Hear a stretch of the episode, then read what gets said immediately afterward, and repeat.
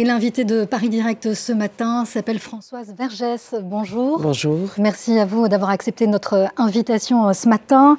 Alors vous êtes historienne, docteur euh, en sciences politiques et vous êtes aussi engagée. Vous vous dites féministe décoloniale. Euh, vous êtes présidente de l'association Décoloniser les arts et aujourd'hui vous dénoncez cette idéologie coloniale qui structure encore selon vous la société et notamment les lieux de culture comme le musée que vous souhaitez donc décoloniser dans votre dernier livre intitulé ici Programme de désordre absolu. C'est un vaste programme et ça sort demain aux éditions euh, La Fabrique. Alors avant d'aborder toutes les thématiques de votre livre, j'aimerais euh, juste euh, vous interroger sur, sur l'actualité, sur Emmanuel Macron qui est arrivé au Gabon pour cette tournée en Afrique, avec en toile de fond notamment l'annonce lundi de cette loi cadre pour restituer de nouvelles œuvres d'art à l'Afrique, en tout cas aux pays qui en font la demande. Est-ce que cela peut participer de la refonte du lien entre la France et l'Afrique, euh, sachant, euh, je cite les mots d'Emmanuel Macron, euh, que cela participe de l'avènement d'un nouveau partenariat, il a dit, équilibré avec le continent, guidé par l'humilité mais aussi la responsabilité?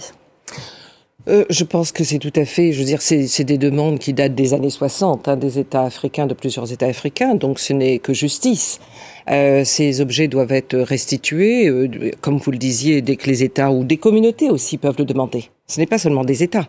Des objets ont été pris à des communautés, euh, à des peuples en, à l'intérieur de l'Afrique. Donc il est temps évidemment qu'une loi, qu'une loi soit, soit faite, soit prise, soit votée pour que ces objets soient restitués. Ensuite, c'est aux Africaines et aux Africains de décider ce qu'ils en feront, ce qu'ils en feront. Et alors, est-ce qu'il euh, faut restituer euh, ces œuvres d'art aux pays qui en font la demande, comme euh, le dit Emmanuel Macron, ou il faut tout restituer? Il faut tout restituer dès qu'il y a une demande.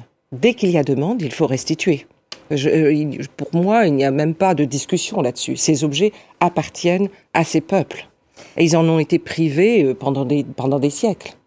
Est-ce qu'aujourd'hui, Emmanuel Macron, il est un peu le, fer de lance euh, en Europe de, ce, de cette restitution des œuvres d'art? Ça, ça, a commencé avec le discours de Ouagadougou en 2017 et on a vu hein, que dans qu'il y a beaucoup de musées, euh, notamment quelques musées européens, qui, lui ont, qui ont emboîté le pas euh, à cette démarche d'Emmanuel Macron hein. C'est beaucoup plus avancé en Allemagne ou en Angleterre, notamment dans des musées d'université en Angleterre ou dans des musées privés.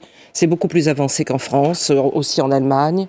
Euh, il, il y a toujours, par exemple, la demande de la Grèce, de la restitution des frises du Parthénon, qui est bloquée constamment par le gouvernement anglais, qui est quand même un scandale extraordinaire.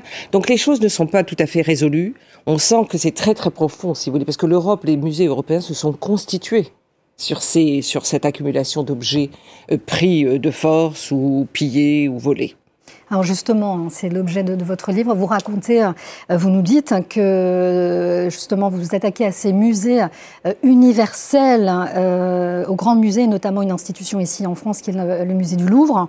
vous dénoncez l'essence profonde coloniale. Vous dites que l'universalité du musée trouve son origine dans le vol. Est-ce que ça veut dire que la plupart des choses que l'on trouve dans ce musée a été pillées? Euh, ce qui est intéressant avec le Louvre, c'est que c'est l'enfant des Lumières et de la Révolution française, donc c'est quand même une, je veux dire, une origine tout à fait, on pourrait dire, euh, légitime et intéressante. Et en même temps, ces objets que, je veux dire, une loi est prise assez rapidement par les révolutionnaires français, puis par sous le directoire, et Napoléon sera un, un des acteurs les plus importants, de prendre les objets qui sont dans d'autres pays européens au au titre que ces objets seraient donc captifs de régimes tyranniques, monarchiques, et de les amener dans, les, dans le pays de la liberté, qui est la France. Alors on pourrait, euh, je veux dire, c'est, euh, je veux dire, c'est quand même une justification assez étonnante. Et ça va, des objets vont être pris aux Pays-Bas, en Belgique, en Prusse, en, Espagne, en Grèce, va partout, quoi. Je veux dire. Et, en fait, donc c'est, il y a, une loi qui légitime, au nom de la liberté, pourrait-on dire, euh, de prendre des objets qui n'appartiennent pas aux Français. Et je dis que là, dans cette, dans cette décision, se dessine déjà la politique coloniale. On prend ces objets au nom de la civilisation, d'une civilisation qui serait supérieure, qui comprendrait mieux ce que ce sont ces objets. Et je, trouve qu'il y a un vrai problème là-dedans. Donc au Louvre, si vous voulez, c'est le principe même sur lequel se posent ces musées universels en Europe. Et tous les musées, beaucoup de musées européens, vont suivre cette politique. Et la richesse de ces musées, richesse au sens euh, vraiment de diversité aussi, de, de nombre d'objets accumulés, repose sur cette, cette théorie de, la, de prendre au nom d'une civilisation supérieure, au nom du fait que les Européens savent mieux que les autres peuples ce qu'il faut faire de ces objets. Et tout cela, ça a été un processus. Ça commence, vous le dites, avec la Révolution française. Puis ensuite euh, viennent les invasions napoléoniennes. Donc ça se poursuit. Et ensuite, vous le dites, à partir, il y a une accélération aussi à partir de 1830 avec euh, la colonisation À la colonisation, c'est il y a une systématisation. Il faudrait être, je veux dire, les pays, européens, les États européens décident qu'il faut vraiment, je veux dire, tous. Je veux dire, c'est pas une momie, c'est 25 momies, c'est pas une un, je sais pas moi, c'est pas un masque africain, c'est 30 000. Il y a, un côté, si vous voulez, ramassage absolument, avidité euh, stupéfiante. Et il y a des musées comme le musée de Tervuren à Bruxelles ou même des musées du, du musée du Quai Branly dont on le sait, le rapport euh, fait Louis Sarr et Bénédicte Savoie l'avait montré. Et il y a des dizaines de milliers d'objets.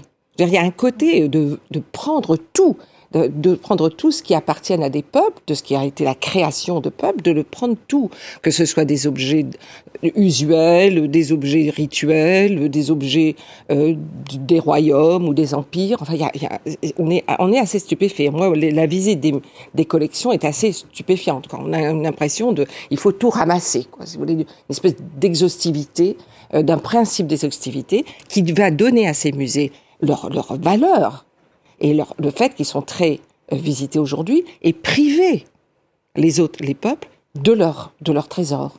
Alors vous parlez de ce musée qui est euh, ces musées universels qui sont une institution de la colonisation coloniale hein, de par déjà par cette spoliation euh, dont vous parlez, mais aussi de ce que les tableaux, euh, même y compris européens, donnent à, voir. Ils analysent finalement euh, eh bien, ce rapport de domination et ils servent à, légitimer cet ordre du monde, c'est ça Oui, on, voit tout à fait, parce qu'il y a des représentations au XVIe siècle, XVIIe siècle de Noirs qui sont en Europe, qui sont ambassadeurs, musiciens, et qui n'est pas stigmatisante. Et puis ça bascule rapidement. Et là, on a à, la fois des, tableaux qui stigmatisent les personnes non blanches, non européennes, mais aussi, comme vous le disiez, euh, des tableaux qui vont banaliser euh, l'esclavage, par exemple. On va voir des plantations. Je veux dire, tout ça est très beau. Ce sont des décors exotiques. Euh, on voit des habitations, des plantations. On ne comprend pas ce qu'on voit. Vous voyez, parce que c'est montré de telle façon. Vous voyez un très beau paysage. Vous ne comprenez pas que vous êtes en train de voir une plantation esclavagiste avec tout ce que ça comporte de brutalité et, de, de violence. Donc oui, y a, on transforme euh, des, une violence en décor. Alors, vous proposez dans votre livre de décoloniser euh, les musées. Euh, ça passe par quoi? On a vu quand même des efforts ces dernières années de certains musées. On a vu cette exposition en 2019 euh, à Jéricho, que l'on peut voir ici, sur le modèle noir de Jéricho à Matisse. Est-ce que ça, ça participe d'une décolonisation des musées pour vous? Je dirais que ça participe plutôt, si vous voulez, d'une révision tout à fait normale et nécessaire c'est comme en histoire, tout d'un coup, il y a des choses qu'on apprend, on transforme le texte historique, on apprend quelque chose.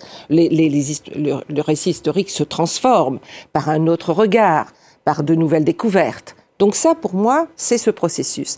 La décolonisation même, on ne peut pas avoir une institution décolonisée quand la société elle-même, tout autour, n'est pas décolonisée. Donc c'est qu'est-ce que ça veut dire décoloniser le musée si le reste n'est pas décolonisé? Si les questions de violence euh, raciste ne sont pas euh, posées, les questions d'inégalité sociale, et je prends le musée comme un tout. Je ne parle pas simplement de ce qui est sur les murs. Je parle de qui est nettoie le musée, qui garde le musée, quelle est la hiérarchie à l'intérieur, qui sont les, les historiennes et historiens d'art qui travaillent. Donc c'est ça la question d'une décolonisation d'une institution. C'est pas seulement ce qu'il y a au mur, c'est aussi à l'intérieur. Et je pose la question que faire? Que faire? Qu'est-ce qui bon, il y a ces musées, mais si nous devions imaginer de nouveaux musées, les post-musées, c'est les post-musées. Qu'est-ce que c'est ce post-musée? Ce serait quoi? Qu'est-ce que ça serait? Et je pense que c'est absolument nécessaire. Si par exemple aujourd'hui je voudrais euh, faire un musée sur les luttes féministes, disons, sur les combats féministes, ou même les bons, je montre quoi et je montre comment?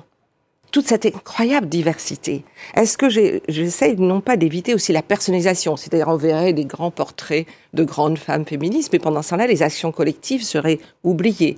Si je fais un musée sur l'esclavage, c'est quoi? Qu'est-ce que je montre et comment je le montre? Ce sont des questions extrêmement importantes pour moi, parce que je pense qu'il faut éviter le modèle qui a été mis en place jusqu'à aujourd'hui, c'est-à-dire voilà, on met sur les murs, il y a des historiens, a, il y a un cartel. Comment faire un musée plus vivant, où le public aussi contribue à ce qui est montré Merci beaucoup euh, Françoise Vergès. En tout cas, la question est posée. Euh, comment euh, construire hein, ce poste-musée Voilà, c'est tout l'objet hein, de votre livre, Programme de désordre absolu, décoloniser le musée, qui sort demain aux éditions La Fabrique. Merci à vous. Merci. Et voilà, c'est déjà la fin de cette nouvelle demi-heure de Paris Direct. On marque une courte pause. On se retrouve dans un instant pour la suite avec Florent Rodeau.